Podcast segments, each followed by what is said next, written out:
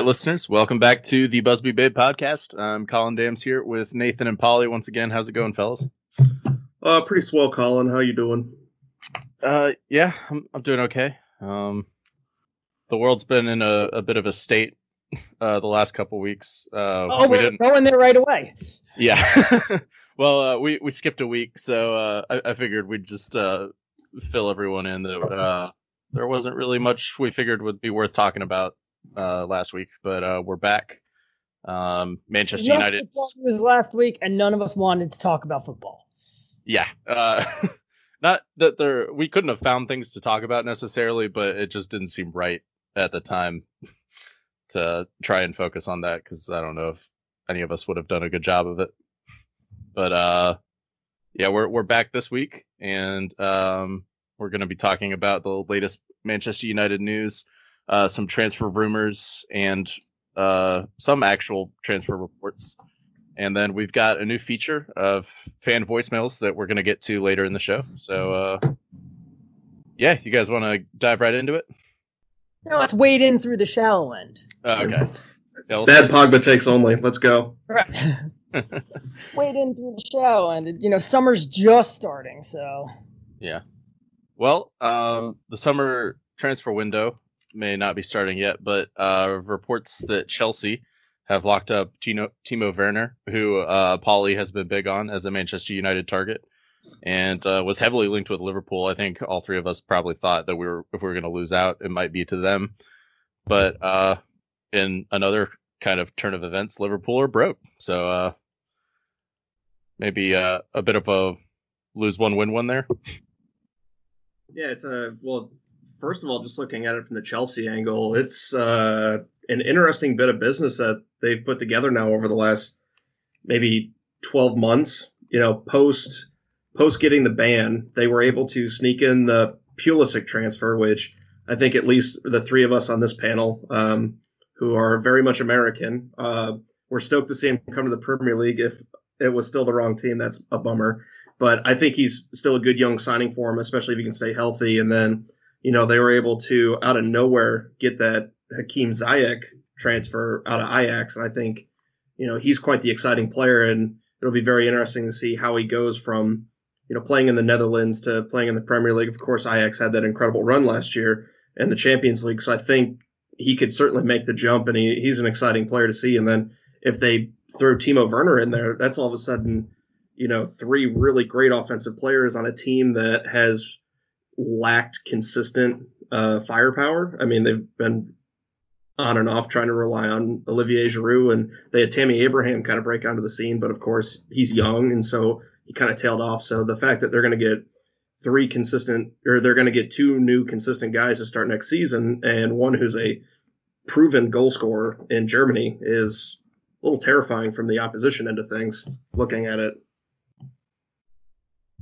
Yeah, we all thought we all it wasn't just us it was really the whole football world that really thought if maybe not if not us then liverpool but really just liverpool uh, mm-hmm. everybody mm-hmm. i spoke to that's close with liverpool all the liverpool sources and everything were just yeah they're they're kind of publicly playing down the links and everything but he's Klopp's number one target and everybody knew that uh, it was Liverpool that Werner wanted to go to to the point that he said, and he spoke with Salzburg up front. Uh, if I don't go to Liverpool, I'm, I'm probably not going to leave. I don't want to leave.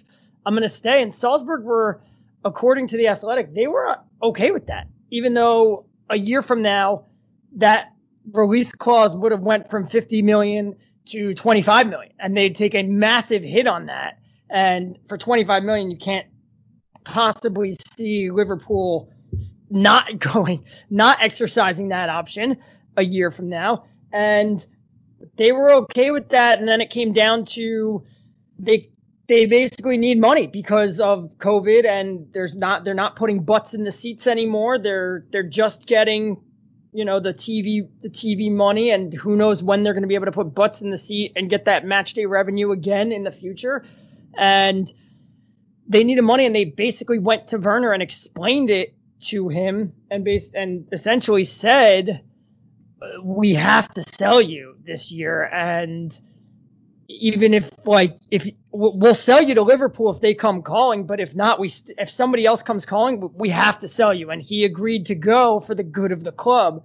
And it kind of just seemed like everybody was on board with Liverpool, and they didn't come through. And it kind of just turned into uh, Chelsea, like, huh, uh, okay, I guess. There are now reports that say Lampard went to uh, Ber- uh, went to Berlin, I believe, and met him there right before the lockdown happened and sold him on what his plan was. We do know that Ole Solskjaer went in February and met him in Berlin and was talking with him, but at the time it was, you know, I'm I'm dead set on on Liverpool and United were also sort of in this, you know, they had their they had their transfer allocations for Jadon Sancho and Jack Grealish and and everybody else, and it was basically like we'll spend the money on you if Paul Pogba leaves, and now Paul Pogba's not leaving, so suddenly that money is kind of in flux. So suddenly he's going to Chelsea, where I think he'll be really dangerous. I just question and I just question if Frank will be able to figure it out. And if Frank does figure it out, then Chelsea are going to become a very, very dangerous team.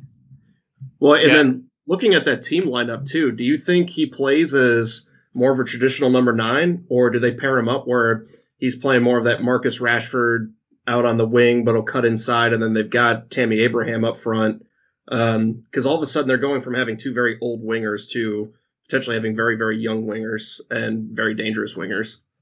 I mean, I, I think Ziyech is probably not going to play centrally. I think they may play him as a winger type player, kind of similar to what he does for Ajax, is maybe like a right side attacking midfielder. Um, you know, maybe Pulisic on the left. And I think Mason Mount has played well enough to probably keep his spot in the middle of that front three in midfield.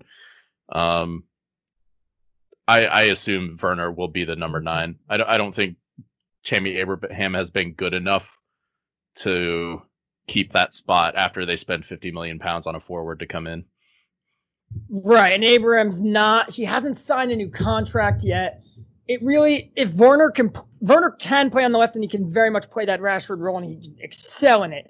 The question is, can Tammy Abraham play? Like, the key to Rashford's role is the way that Anthony Martial plays, and can Tammy Abraham play that role? He's more of just a get in the box number nine kind of guy, and you know, getting that service from the wingers.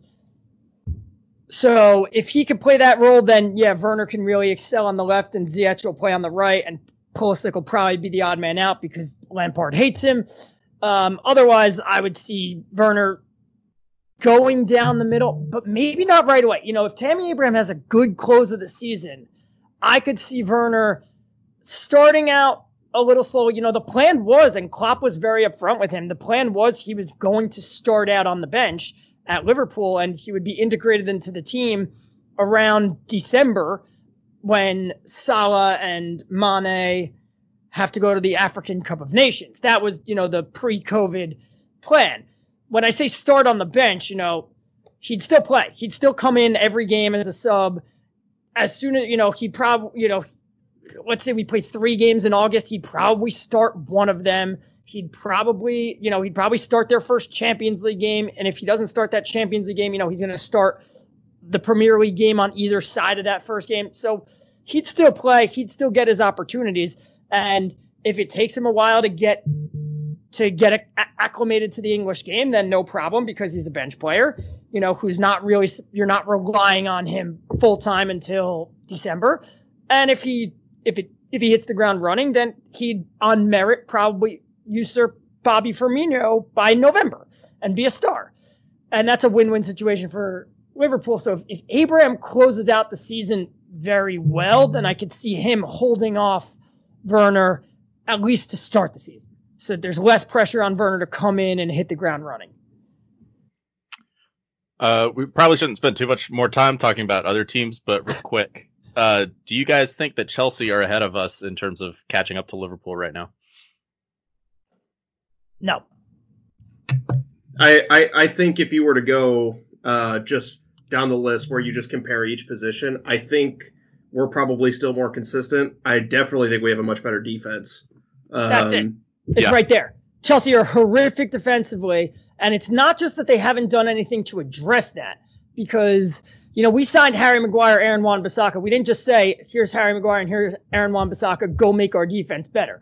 As a team, we are a very organized defensive mm-hmm. unit that prevents the ball from getting. You know, we res- we restrict the ball from getting into our own third way more than we did last year. Um, so as a team, we're better defensively. Chelsea are pretty horrific at that. And even bringing in better players won't necessarily solve that unless Frank figures it out. And that's what I was saying about a minute or so ago. You look at the table from the beginning of October or the beginning of November until where we left off in March, and United are well ahead of Chelsea. It's all about that five game winning run they had in September, October when we were without Martial and Pogba and we couldn't buy a win, that's setting the two teams apart right now. Well, and for our friends over at We Ain't Got No History, um, here's your moment now to clip it, just in case you want to use it against me later on. But um, you guys are spending all this money on Timo Werner just to be on a milk carton against Aaron Wan-Bissaka. So, end clip. also beaten them how many times so far this year? Three. Right. How many times has Ollie lost to Chelsea? Yeah. And how many times they put? He's beaten him four times in five games, thanks to a David De Gea howler. It's not five out of five. Oh God, I just remembered that. All right, time to move on. I completely forgotten about it, so thanks for that one. All right.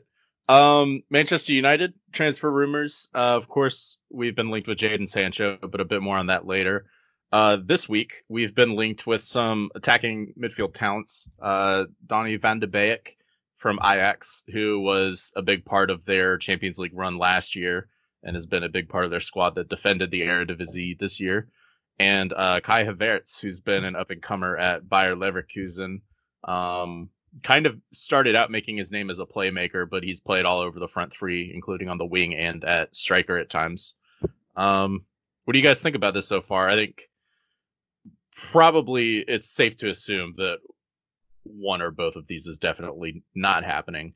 But I like the idea of, you know, trying to bolster a midfield that is already looking pretty strong after the arrival of Bruno Fernandes.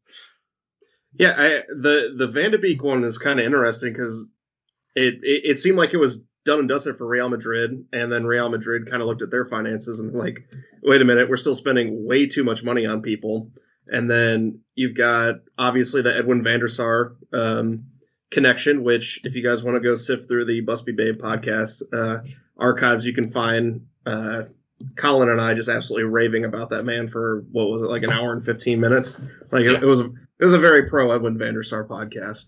So having connection and the, these links popping up, I think Van de Beek's a good player. I think once again, if we can bring in proven strong midfielders, like I don't see an issue with that. It's one of the, it, for anybody who argues, well, what about this current player that we're having? Are we stunning their growth? It would be like, look, they either take the competition, they get better, or they don't, we move on. Um, that's kind of where we need to start getting back to instead of feeling so protective towards guys that we already have on the roster. But I, I, I, I mean, that is, I just, I don't understand it. I don't like Bruno Fernandes is not the best midfielder in the world. So if you bring in someone that's better than him, that's good. And if yeah. Bruno can't handle that, then you're at the wrong club. And this way, if someone that is better than him, and and I'm not saying that Van de Beek or Kai Havertz um, are better than him necessarily. I'm just saying, like, let's use Bruno Fernandes as an example. If he can't handle that someone is coming in to provide competition and is better than him and is and playing better than him. I have no problem with anybody who comes in. Bruno starts the season out as first choice um, because he's been here already. But if if that person is performing and Bruno goes to the bench and then you know that that player gets hurt and Bruno or any other player at United come in and they can't perform anymore because they went to the because they lost their first team place, then this isn't the club for you. So, you know, bringing in depth is a very good option because we were just, you know, we just saw what happens when we were built around one player and that one player got hurt. Yeah, well, and I I think because we became more conservative in our in our transfer business too. I mean, we didn't necessarily spend the farm on Bruno Fernandes either. So it, using him as the example, if he is to be the one that is the example, you know, I think for what his talent level is and what his capabilities are and what he'll still bring to a team, even if he got relegated to being a, off the bench or a squad player, like 50 million pounds, it, we've spent it way worse before. And so I don't, I, I, especially when the midfield's so important to anything that a team does, it, the more, the more the merrier, honestly, especially if they're talented. And we didn't, you know, completely blow our wad on Bruno, but, you know, Van de Beek, I think is, is a good shout. Uh, especially with the talents that he brings, kind of in a, he could play more of a box to box holding guy. Uh, which allows our creative midfielders to be more creative because uh, they don't have to worry about as much defensive coverage. Um, it is kind of interesting to watch. Ajax is almost compared to like that Monaco team from a couple years ago. Ajax has been almost like more of a slower moving coup, just because it seems like a couple guys left, you know, last year, Frenkie De Jong and uh, Matthijs de Ligt, and now all of a sudden Van de Beek, you know, Hakim Ziyech. Um, it, it, didn't get dismantled as quickly, and they were able to have a little bit more success this year. But slowly but surely, everyone across Europe is taking notice of the talents that are on that team. I'm sure, you know, Tagliafico is a little bit older, but he might still get snagged up by somebody who needs a, a veteran left back. I mean, there's there's good players all over that roster. Um, and then from Havertz, we, we talked about it today in the Slack. The idea of like bringing on Havertz is both a creative force in the center or once like the way Chelsea might use Ziyech playing him maybe out on the right wing, I think is pretty enticing. Um, having him play almost like a Bernardo Silva style role, like what City does, having a distributor and a creator right there on the right wing, not just a burner, I think makes it that much more dangerous for unlocking the defense and providing, you know, great service then to the likes of Anthony Martial or Odion Ighalo or Mason Greenwood when he finally becomes a 20 goal a season scorer, which might be a lot sooner than later. So I think both of them are good signings. If we can make them, let's do it. And if not, I mean, I understand too, because we've got our eye on the prize, I think. And, uh, but we're not talking about that now. That's later on in the show. well, let's, let's also, let's pump the brakes here. Because, all right, there's two things that bother me about Van de Beek. Is one is he would be a fantastic signing. He gives us depth everywhere at the number 10.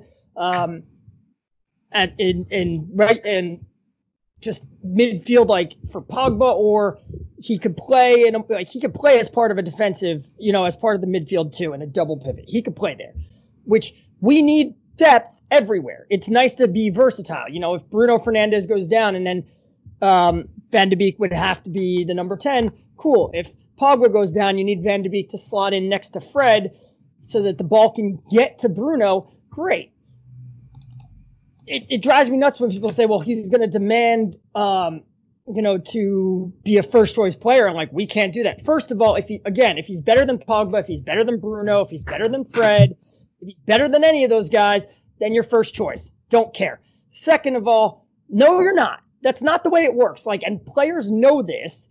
When they, when you go from a team like Ajax to a team like Manchester United, you are not, or in Jack Grealish's case, a team like Aston Villa to a team like Manchester United, you are probably not walking into that 11, especially if they have players in your position.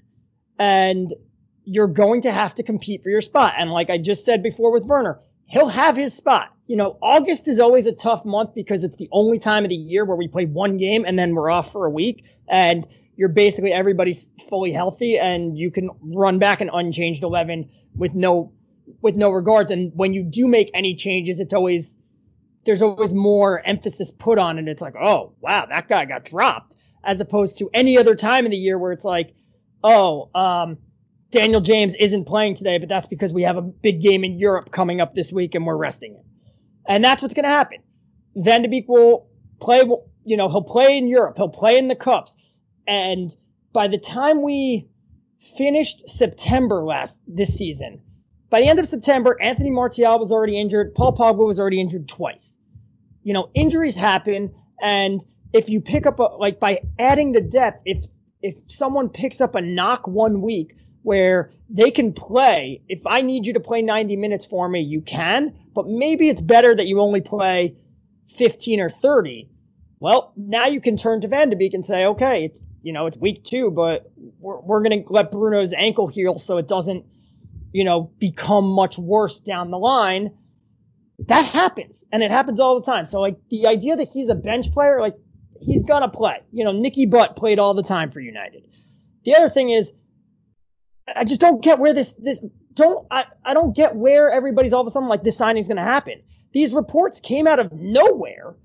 Um, and I know we were previously linked to him, but like Nathan said, it was done and dusted going to Real Madrid.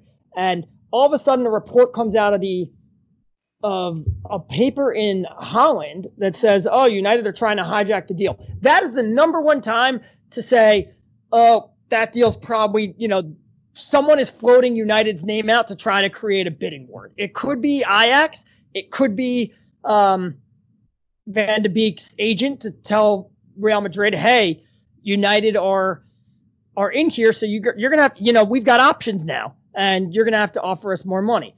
I've heard back from people being like, oh no, those that's only what the tabloids do. Respected journalists don't do that. And I'm like, well, where are the respected journalists reporting on this deal?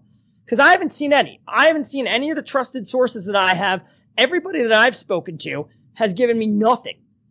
So where did this deal come from other than if you read the reports that appeared in, in the mirror and the mail, it it's just hey, Van de Beek would be a good signing for United, and it's possible because Real Madrid may not be able to sign him, and Woodward and Van der Sar have a good relationship. And I know Van der Sar name dropped United, but of course he did. He works for Ajax. So who do you think leaked it to the paper anyway? So yeah, he's going to name drop us as a sign to Real Madrid. And I don't think he's lying. I don't think it's made up. I do think that if him and Woodward have a good converse, have a good relationship, they, the name has probably come up in conversation, in which case then without lying, he could say, Oh, Manchester United have inquired about Van de Beek. And there's no lie there. It just doesn't mean that they're actually serious about it. But, you know, there is, there are these reports now that it's not just that Real Madrid don't want to pay all that money.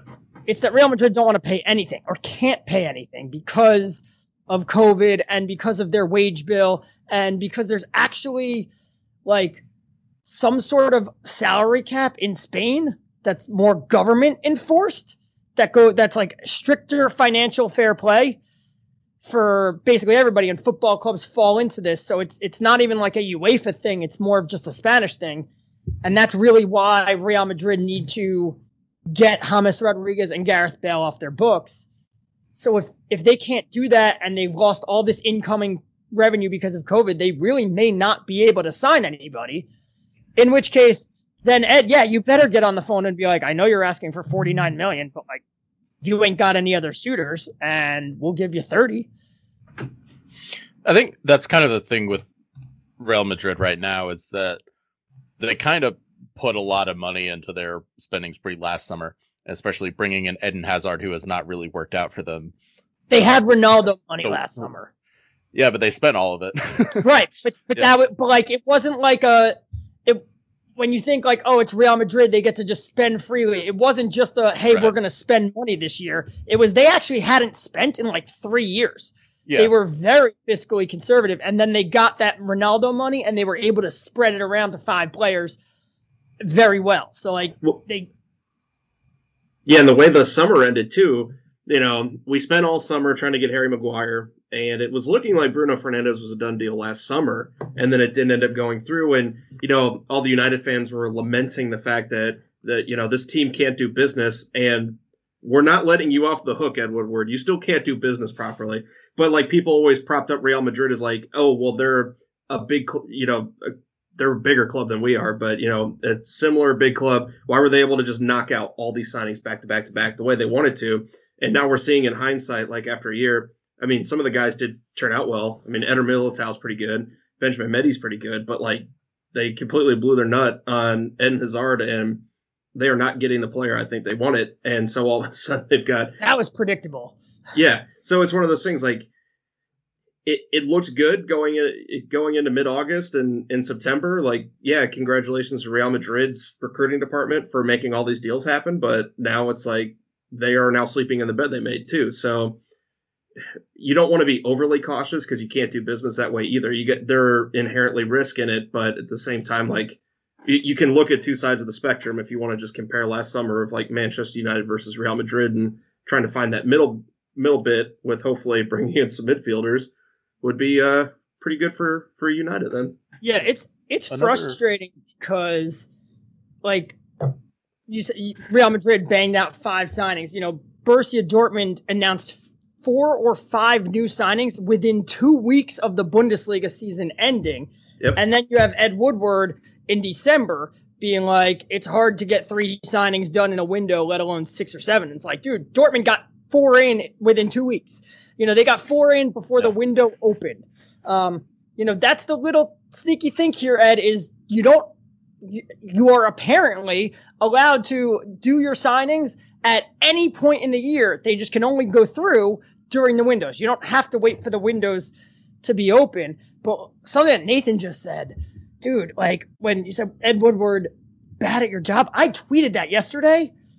Uh, basically along the lines of what you just said is we were never actually in for Bruno Fernandes last year. Everything from that came from Sporting and from the Portuguese media trying to link him, trying to drive up the price, trying to create a bidding war. We were never in for him, but there were so many leaks from the media, from Bruno, from Bruno's camp, from Sporting's camp, that all the fans bought it and thought that we were in for him and then got mad that we didn't close that deal. But you can't close a deal that you're not negotiating. And that's what I worry is the same thing that's going to happen uh, with Van de Beek here is all the fans think that this deal is, you know, progressing and that we're definitely in for him, and we may not be. And Ed Woodward is bad at his job, but I said, but he also has an impossible job because when the media runs with something like that and he doesn't get it done because he's not trying to get it done, he gets all the blame also. Uh, you know, everybody's going to blame him for being terrible when it's like, just, we weren't going for that player.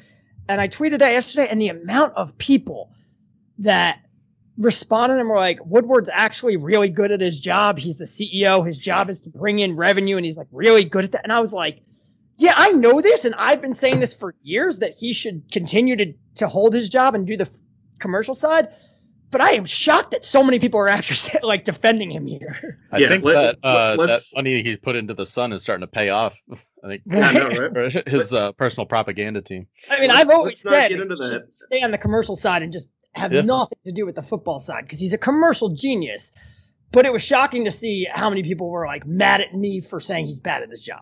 Yeah, and we can't start doing revisionist history either because we can look just, you know, four months ago, uh, they treated a striker signing like I treated every paper I wrote in college. I mean, they got that thing done right before it was due. I mean, they took that thing off of the printer at 8:15 and walked to their 8:30 class. You know, like that. That is what they did with uh, Ighalo. They were looking at after the the Haaland deal fell through. They were all of a sudden looking at all these you know, stopgap options, and Slimani was one, and Ighalo was.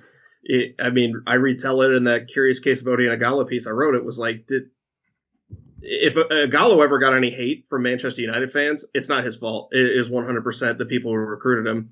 Granted, he played well in the few times that he played, and so now he's a cult hero. But I mean, that was that was a huge concern because it was like he was getting set up to fail based on our recruitment policies. As good as they've been with some of the players we've signed, it was still a microcosm of like all the bad business we've done over the last decade. Was just like, why are we waiting to the last minute to try try and sign a striker in the winter window, which Well, is already inherently more difficult to sign? I think I think there's more to it with the Ighalo signing than what we know.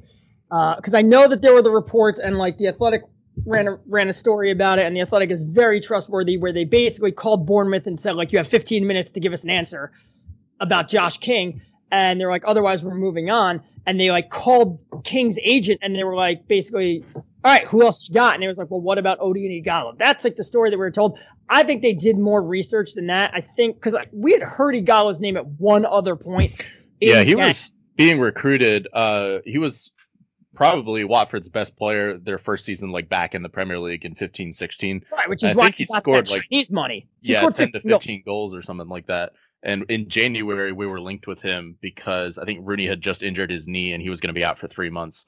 and Louis van Gaal passed on him or whatever. I don't. There may not have even been a deal in place, but we were pretty heavily linked with him, and he's always been pretty vocal that he was a Man United fan from the get go. Right, and I mean, I think it's a an agent that Solskjaer has a close relationship with, which is a lot of how transfers are done. You know, it's Yeah. your agent means the world and things, and certain players go to certain teams because their agents, you know, it's the Fergie era is filled with that. You know, like uh, Zoran Tosic came because we wanted to sign somebody else, and it was like, oh, if you want that kid, you got to you got to take this kid too. Um, so uh, yeah, when when he said, "Do we have anybody else available?" It was a panic buy, but like we knew that we were panic buying a striker because we knew we needed a striker, Yeah. and we needed one. But when you think about it, what Ighalo was and is was perfect for us, and the way he's fit in. And think about all the other deadline day deals that Woodward has done, which like we're talking 11th hour. I'm pretty sure there's only one other. Maybe there's two other. If there's a second one, uh, it's Daley Blind. He might have came a few days before the deadline, but that was a good signing. Was it Fellaini? I think was Fellaini, Fellaini was deadline. I Yeah. think he came before, but it was after his release clause expired. Yeah, it was after we lost out on Fabregas. Right. Um, the other deadline day deal was Martial. And no one in their right mind had heard of Martial. And we were like, we just spent 50. That's why he got that, you know, that's why the English, that's why it's 50 million down the drain because the media killed him right away because who the hell is this kid? You, you needed a striker and you spent 50 million pounds on a 19 year old. Like, who the heck is this guy? And Van Gaal, you know, tried to defend it right away by saying, you know, I didn't, I bought, I didn't buy him for me. I bought him for the next manager. But hey, the guy's been a star. T- totally not a panic buy. And same thing with Ighalo. So if there is one thing that we can actually kind of slightly praise Woodward for, it's that at least when his back's up against the wall and they very much need someone and it's the 11th hour, he's gotten it right. I mean, Do you think do you think I think Mourinho's that- ever uh, reflected on those quotes though of like, oh, he bought him for the next manager, and just started laughing? Right. Like, well, the next manager was supposed to be Giggs, so that was a good buy.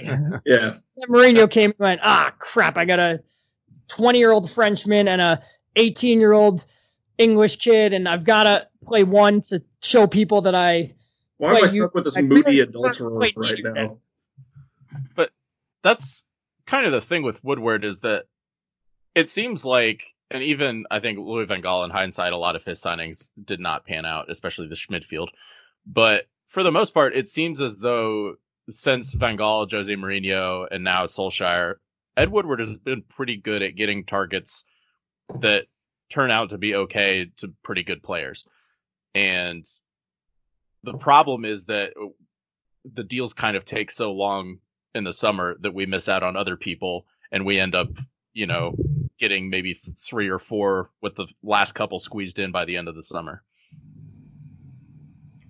Right. It's it's the one it's the one at a time mentality, which like where did the one at a time mentality come from? Because we announced Schneiderlin and Schweinsteiger on the same day. Well, probably So no one else wanted those. Right. no, Schneiderlin, Schneiderlin, like the was one of those players that, uh, the like was one of those. Oh, I was good for Southampton. I'm gonna go to a big club in England, and like Tottenham were very much in for him. Um, but he was linked with like the rest of them. But it was it was us at Tottenham. Like if he didn't come here, he would have been at White Hart Lane. And we announced him. at Bayern were just like, oh, cool. You want Schweinsteiger? Yeah, like buy us a happy. Um, which That's gonna which- be us with Sanchez if Inter actually buys him. but like that's also red flag number one is uh if and real I think it was Rio Ferdinand was saying it at the time or not saying it at the time but was saying it when we were being linked with Jerome Boateng and he basically and he said Bayern Munich don't sell players unless or is Neville I think. He's like Bayern Munich don't sell players unless they're done with them and unless they have nothing to offer. And he's like so if Bayern Munich are willing to let Jerome Boateng leave don't take him like then you're just doing them a favor. And you, you think about it, um, they probably knew something about Owen Hargreaves' knee because Hargreaves had one year left in him when he left.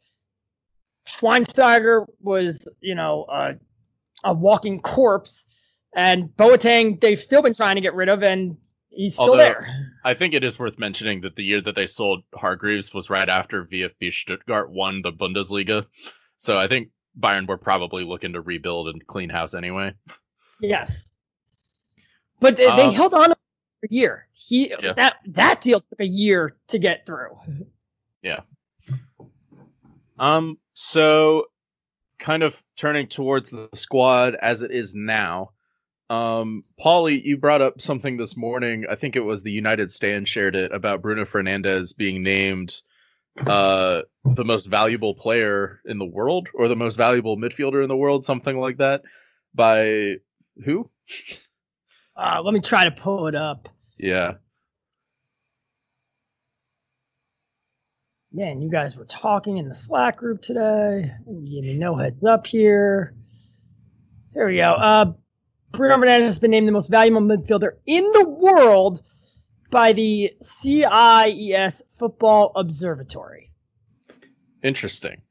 And Polly, I know you, we've all had discussions on Bruno Fernandes and his actual playing value before, and I don't think any of us would deny that he's had a great run at Manchester United so far.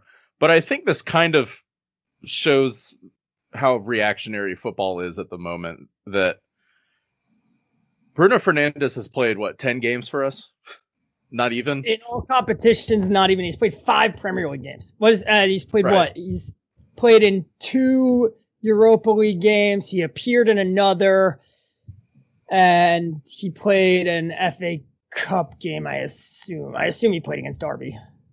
Right. And he, he's been talked up rightfully as, you know, a pretty good signing for us so far. But it's almost it's worrying to me when stuff like this happens because And he's in the team of the uh, BBC put him in like the team of the year. uh, ESP, ESPN He didn't get a put him card, in the though. Premier League All 11 as a midfielder instead of Paul Pogba, which this season might be fair because he's played more than Paul Pogba has. Not in the Premier League. Right. Pogba still played more, and Pogba's got better numbers. But it, in a way, it's also, I think, a bit disrespectful the way that Bruno Fernandes is just assumed to be the best player in the team now because of the run that he's had. And uh, I think it's particularly dis- disrespectful to Paul Pogba and maybe kind of shows the way that fans have treated him. But it worries me mostly because I don't want this sort of pressure to just add up on Bruno Fernandes's shoulders and we'll get to another situation like we've been with Paul Pogba where he can't carry the team by himself because midfielders don't really do that. And it's all going to come back to haunt him. I mean, that like we've won three of the games that Bruno Fernandes has played in. In one of them against Chelsea, they man marked him completely out of the game. He did. His I assist was off it- of a corner. Yeah. right, which is exactly yeah, and I'll get to that in a second. Um, so I'm not gonna say he did nothing because he provided a, a big time moment, but in open play, I remember being like, you know, Chelsea are taking Bruno right out of this game and they're doing it relatively easily. And we played against Wolves where we didn't score a goal. So like, and, and against Everton also. Um, you know, if he was this guy that this all-time midfielder that everybody says is what Paul Pogba should be and, and putting the team on his back, where was he against Everton? Well, he did get us a point. He did get us a point thanks to a Pickford error, you know. And and Everton got a point because of a De Gea ever, er, uh, error and a and a VAR. So blank slate. Yeah. But Bad game. Just bad game. yeah, bad game. but you know what this looks really, really good. You know, like I think this looks really good for, and no Paul one's gonna give him credit for. It. No, Oh. no one's gonna give him credit for it. But this looks really good for Ole Gunnar Solskjaer because it shows that he built a team where everything was there for this team to be very good, and all you needed to do was be a little bit better than Andreas Pereira or Jesse Lingard, and suddenly you look like an MVP. It was so obvious. You watch this team in the first half of the season that every time the ball found its way to the number 10 position, which is literally the focal point of the team. That's what Mhm. every single United team at every level plays because we've got Hannibal Mejbri and all these kids in the academy and everything. That's the focal point of the team. And every time the ball found its way to them, our possessions died. And all you had to do was be a little bit better. And And complete passes to your own teammates. uh, Bruno's actually pretty bad at that, but that's because he takes risks. and he's and he tries stuff, and because he doesn't mishandle the ball upon receiving it, um, but all you have to do is be a little bit better than them. And I'm not, you know, in open play, he hasn't been that great. He's he's got two assists off of set pieces. Um, but there's another thing is United get a lot of set pieces amongst the most in the league and did nothing with them in the first half of the year because we couldn't deliver a corner. Um, and we couldn't hit, uh, you know, Rashford actually started to really come along with his shooting before he got hurt. Uh, he was just shooting at the goal. You know, the goalkeepers were making saves, but you you knew eventually one was going to go in.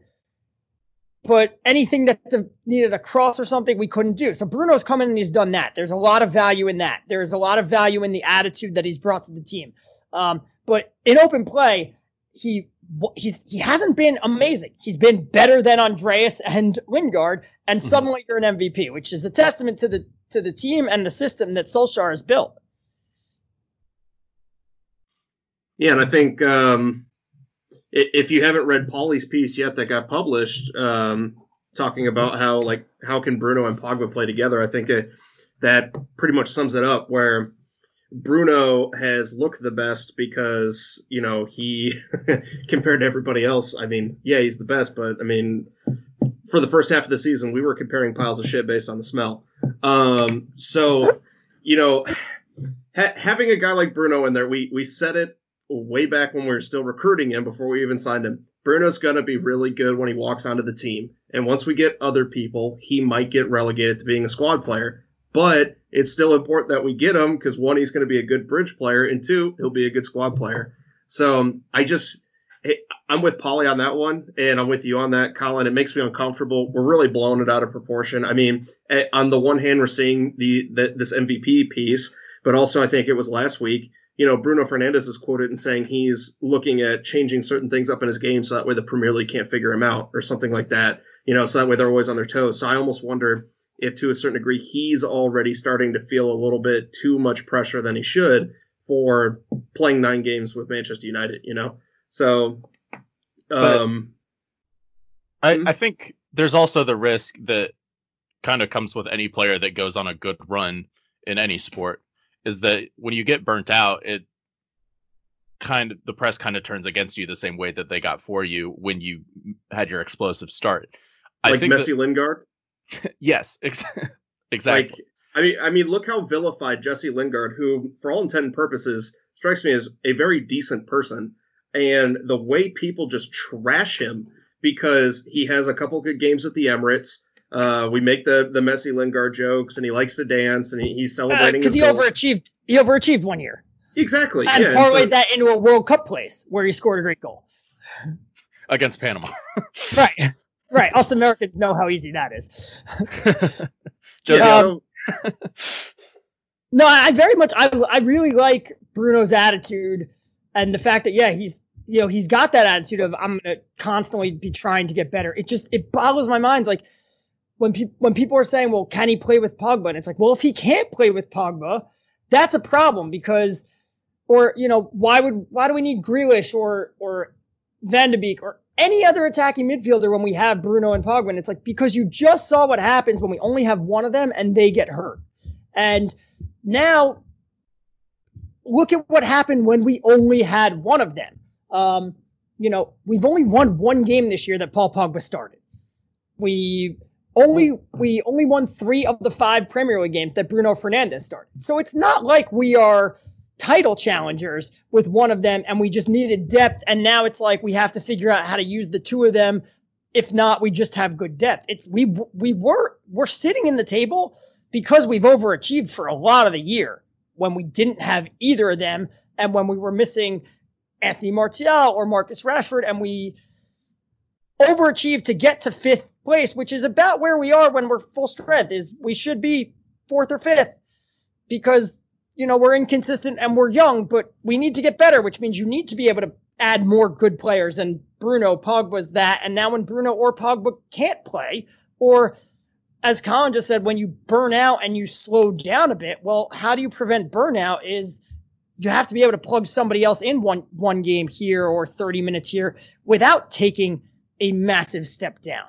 I mean, you look at the first game against Club Bruges when we drew 1-1 in that away leg and people were upset about that. But like we played Lingard and Pereira and Mata and a whole bunch of second class players in that game. And then Bruno comes on for 15 minutes and it's a, we look like a different team.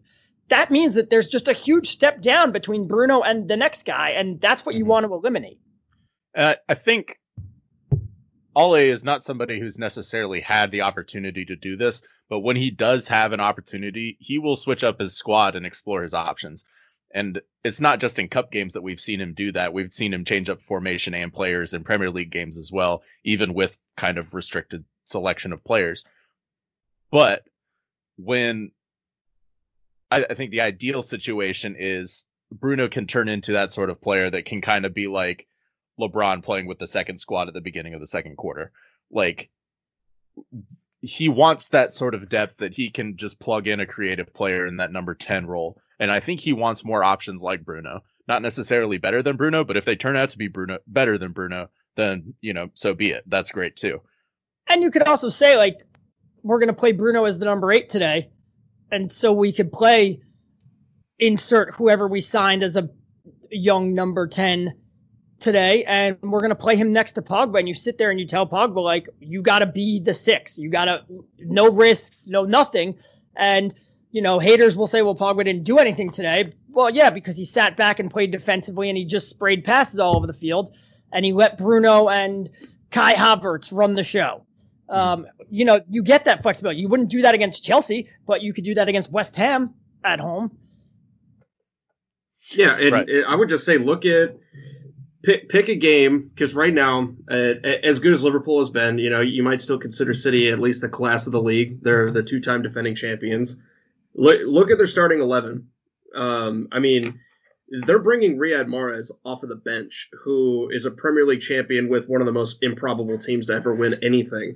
Um, and it's just one of these things where you look, they can have David Silva, Kevin De Bruyne, Ilkay Gundogan, Bern- uh, Bernardo Silva, um, all on the field at the same time. I mean, those guys are all uh, ostensibly central midfielders. Of course, they'll play Bernard Bernardo out on the wing a lot, but I mean, he can just as easily play the 10 as he plays, you know, out wide. And so it's like they don't even feel the need to necessarily have two defensive minded midfielders with one creative midfielder because they just know they can pass their way out of situations. And so just bringing in guys that provide different looks and fit in Ole's system is always going to make us more dangerous because if you cannot prepare for counterattacking Manchester United, all of a sudden, I mean, it just makes us that much, you know, better.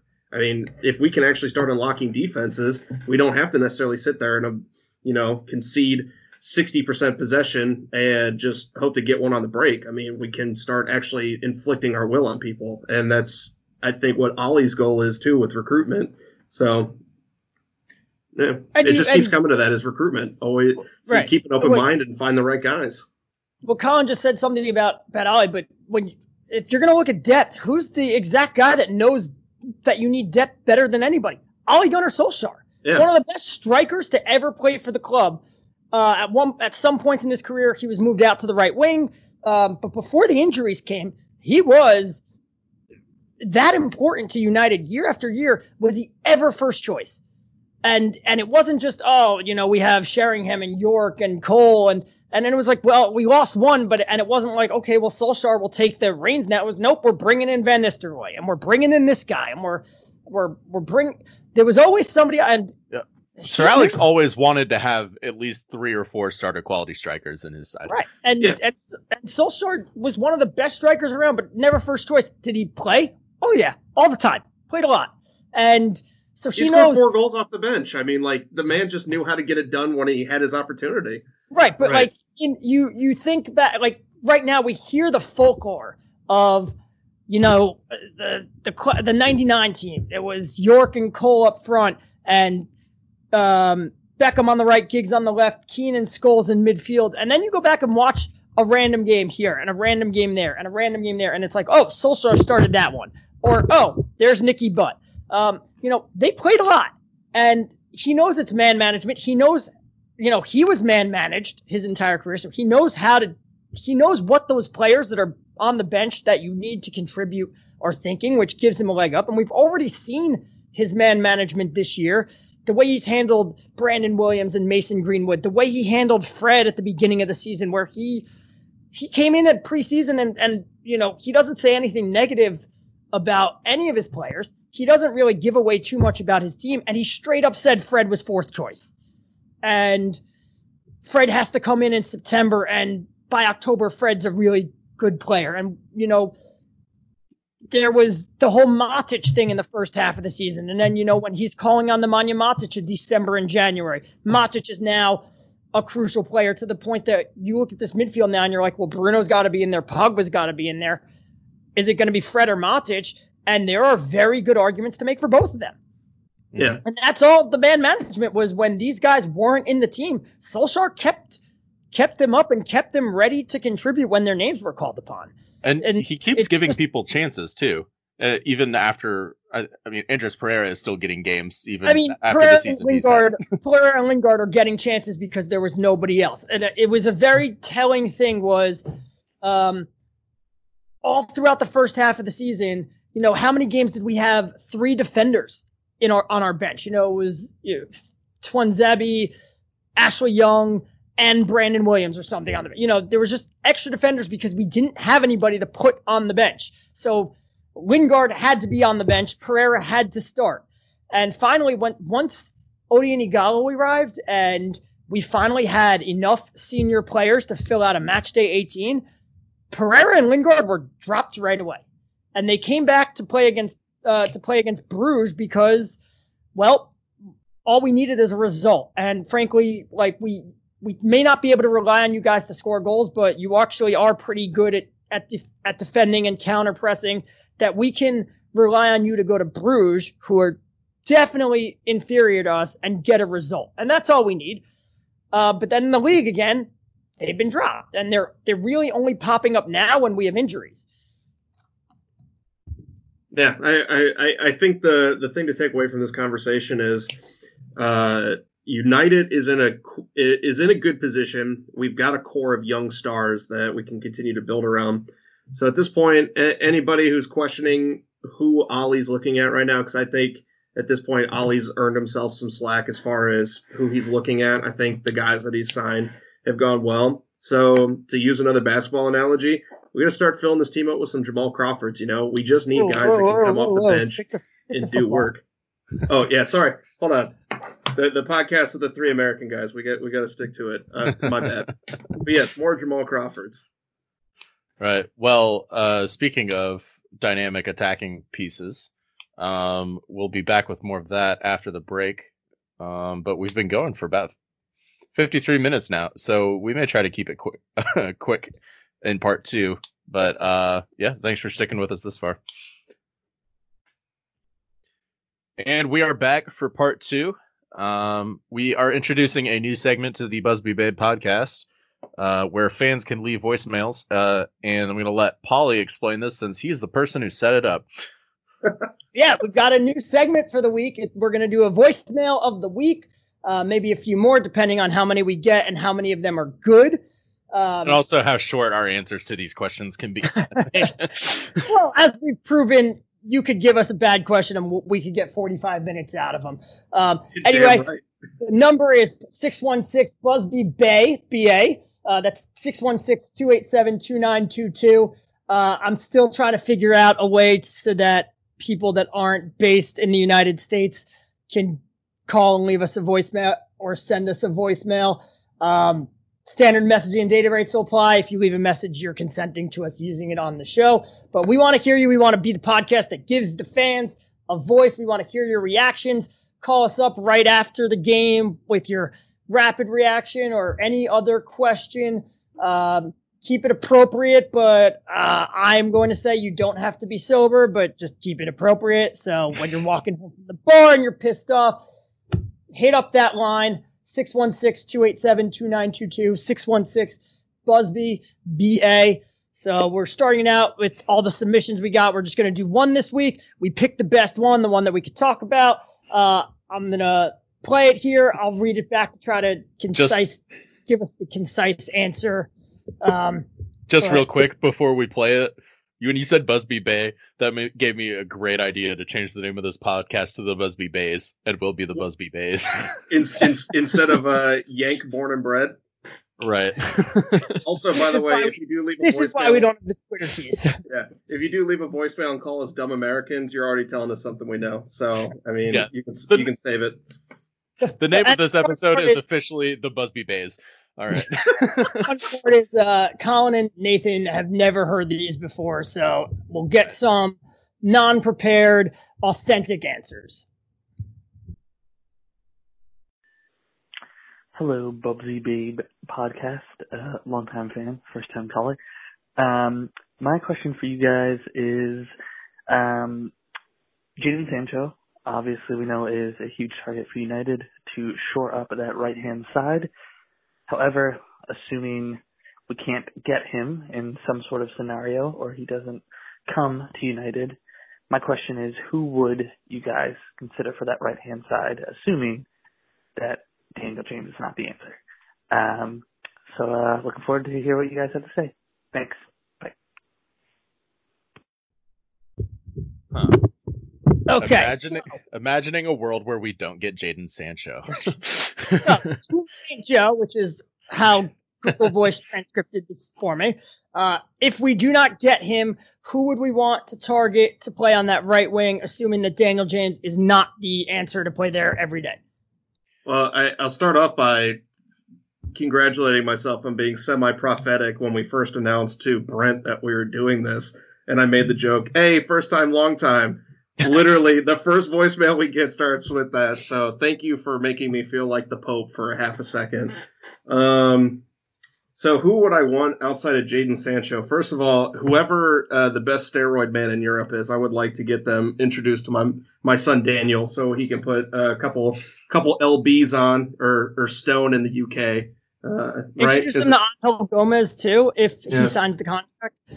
well, it, it would actually like just straight up growth hormone for uh, Angel Gomes there, um, or some stilts or something. I don't know. Um, as far as right wingers go, though, I mean, that's when I think it becomes that much more important that we look at these kind of hybrid midfielder winger players like a Kai Havertz. I think he could bring a lot off of that right side then, um, while also being able to cut inside and be able to uh, distribute, be versatile, still bring pace to that to that side. I think um, he's a good shout for sure. I'd be curious to see what Colin says off of the fly, uh, having not known what the Joe St. Joe question was going to be, or June St. Joe, excuse me. right, June St. Joe. Um, I'm gonna go. This is tricky Sterling? because, well, that that is an interesting thing that might be uh, for another time. But uh, I'm gonna give one uh, Federico Chiesa, who plays for Fiorentina. I'm not huge on Serie A players. I kind of think that Serie A is not necessarily at the same level as other top leagues, but I do think Federico Chiesa is a pretty versatile right wing player that can fill in a role across the front line, which is really what we need. And I think somebody who can take the pressure off of the left hand side and Marcus Rashford in terms of getting the ball forward. Um, he's been an up and comer for a couple of years now. Uh, I think we were linked with him last summer, but it, it was probably just newspaper name dropping again. Um, but yeah, I'll, I'll go with that one. And I'm I'm trying to think of who's the guy for Ajax that uh is it David Neres? Yeah, think David Neres. might be another good one. Thanks for Right winger's kind other of- answer. Yeah, I literally just Googled him to make sure he played right wing. right. I, I, right wing is kind of not a very deep position when it comes to who can you buy in FIFA to make your right wing immediately better. That's Uh, important. That's important.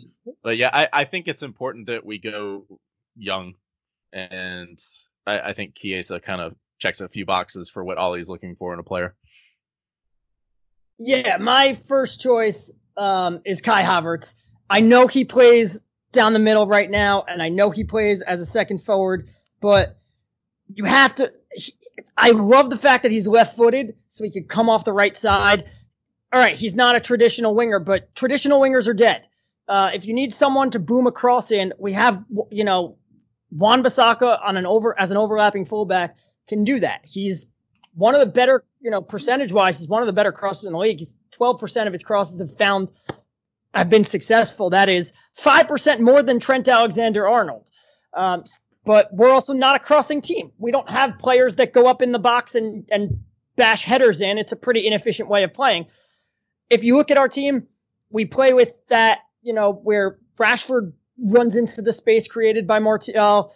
Uh, on the on the right side, you could have Mason Greenwood do that, and you could have Kai Havertz do that as as second and third forwards. So he'd be a really good fit there. If we can't get Kai Havertz because uh, I assume if we're not getting uh, Jadon Sancho, it's because of a money thing, and Leverkusen want Kai Havertz for 90 million. So I would assume that it's a money thing there. If we need to go cheaper, I'm going Todd Cantwell. Um, I know there's a lot of people at uh, there's a lot of people who say if you're going to look to Norwich, go Emi Buendia, but Cantwell just strikes me as a much better fit Buendia is more of a traditional right winger, which is what Daniel James is when he plays on the right side. He's a go down uh, the right side. He pumps in a ton of crosses, not a lot of accuracy behind it, but also just that's what he does. Um, it's he seems to be like a one trick pony, and that's not going to survive in the Premier League anymore. Is you need to be more of a player who doesn't rely on crossing and can beat players off the off the dribble and get to the middle and and pull it and, and use both feet. And, and Cantwell also is left footed, so he'd be able to cut in on that left side. And again, you have Wan-Bissaka overlapping, or you tell them to stay wide, um, and you know they can interchange across that front three. So if we had to go cheap, I'd go Todd Cantwell because I think a good you know, there wouldn't be a clear number one, so you can use Dan James, who's very good on the counter, very good defensively, um, and good at stretching teams and playing defenses, uh, stretching defenses. His final ball still needs work. It's not there, but again, he's 21, so that'll come, and maybe next year it, it comes. You also have Mason Greenwood, who, when teams aren't pressing us, is really good. Uh, he's got some shortcomings defensively, and I wrote about that. That was published today, which is really what's held him back from playing more than he has. But I think, you know, by next year, he'll be better. Uh, maybe not amazing, but better, and he'll get more playing time that way and, and be a big time threat coming off that right wing. And then you'll have Cantwell, who could also provide you with those kind of, who could also fight and push for places. Maybe he could push Dan James. Maybe he pushes Mason Greenwood, also 21 years old. So it's a good young team that is pushing to get better. Uh, obviously, it's not the most ideal to, to, if you're trying to upgrade there, but neither is Buendia. So again, go out there and, and get Kai Havertz. Yeah, I think b- both of those options. I, I, was actually just thinking about this after I finished talking that Chiesa is actually a bit undersized. Um, and in the Premier League, that might be a big deal. Whereas Cantwell has not only proven that he can play in the Premier League, he's pretty stout physically, and he's also able to play on both sides of the midfield as well. I think he's a versatile player. He's also played in kind of creative central roles. Um, and Kai Havertz, of course, can do all that as well. Yeah, and and Cantwell is maybe he lacks some create creativity um, a bit. Buendia definitely more creative, but Buendia not a scoring threat. And you know, this is part of why Norwich are where they are. And you, you need to be both these days. It's not enough to be, you know, like there's a reason that Antonio Valencia eventually got moved from right wing to right back because he was a one trick pony at right wing. And this was five years ago. Uh, you in the in the Premier League, you need to if you're going to be a wide player, you need to be both creative and a scoring threat. And I just everybody always shouts, "Well, we need a right wing. We need a right wing. We haven't had one in ages." You know, Juan Mata played on the right wing for us, and he's not a right winger. He had a nine goal, for us this season for us. You know, you can. Mm-hmm. Marcus Rashford is not a winger. He operates as a second forward. So, you know, you can use your fullbacks to push forward, but again, it's not like we've got a big target man in the box that's good with his head. You know, Martial's got a couple of goals with his head. That goal against Chelsea standing out, and you hope that that means he's getting better there and he's going to be more consistent, but until he's more consistent, we don't know. Um, but you want to just play within play within the style and and everybody should be a threat to both score and create. And so, you know, and Havertz would provide us with depth. If Martial does get hurt, you could probably play Havertz in Martial's position rather than Rashford, who struggles there. But if if not him, then I'd go Cantwell, who will be nice and cheap coming from a relegated side. yeah. Um, another one who would be coming from a relegated side that I just thought of would be David Brooks, um, who's of course the young Welsh winger and not the controversial Washington Post columnist. Um, or not yeah, the controversial old expensive Welsh winger. yeah. But uh, David Brooks had kind of a breakout season for Bournemouth last year. Of course, Bournemouth's fortunes have not been as good this year, and Brooks has been injured, which is a problem when you're looking at recruiting a young player but uh, you know he's another player who has Premier League experience and his primary position is on the right wing, which yeah. when it comes to players that stick out, that's not necessarily the case anymore. Brooks is Brooks is really good. My concern with Brooks is how old is he 23, 24 at this point? Yeah, he's like 22, 23, something like that. I mean, I feel like I, I I could be totally wrong because who knows what happens when you stick Brooks into a really good team. But I feel like ultimately he is what he is now. Um, you know, Cantwell's 21, maybe 22 at this point in the year. Um, played one year in the Premier League. Could probably develop. I, you're if you bring in Cantwell, you're hoping that someone between Cantwell, Greenwood, and James, uh, grabs that spot and like makes themselves first choice. I feel like at this point Brooks is a great squad player, and that's all he'll be. So mm-hmm. if you bring in Brooks, you're really saying like we're really hoping that Greenwood or um, James gets this spot. And you know, right now in Solskjaer's system, it's really designed very well for Greenwood to score goals, but he's he's not good on the break, and he isn't great defensively that you, you can't make him be first choice. And maybe his future is in that center forward role. Uh, but maybe he can grow into this, like, you know, learn how to play on the break, learn how to do the defensive part, and then he'll thrive in this system. Uh, so that's, that's possible. Like, you know, you, you have to think a kid that's this talented who is take, is scoring as much as he does in all competitions, but in the Premier League with very little minutes in the Premier League. Uh, he's got five goals and he's played barely more than Paul Pogba. You got to think this guy's going to be first choice at some point. It's a matter of will it be on the right, will it be on in the middle. Yeah. Um, if I were to prepare to roll your eyes, but if I were to throw out a couple couple other options that I can think of just off the top of my head, maybe from uh, all the all the days worth of hours of FIFA I've played. Uh, so so David Neres was was a name that cropped up. Uh, I was googling him as a. Uh, um, so Colin this isn't mentioned him. This is this is Google. Yeah. So another one that I think would be maybe interesting. He's he's a little bit older. He's about 24, but you've got Youcef Atal from Nice, who just had a really good season. He's kind of interesting because he's he's a hybrid, almost like Wan-Bissaka, where uh, plays right wing, plays right back, uh, or maybe like a Adama Traore, where depending on what the situation is, um, you know, they've kind of got him covering all over the right wing, uh, which I like the idea of a player having that kind of work rate and maybe having a little bit of a defensive prowess, so that way when you're off the ball, you can still sit there and press and you you know how to get the ball back.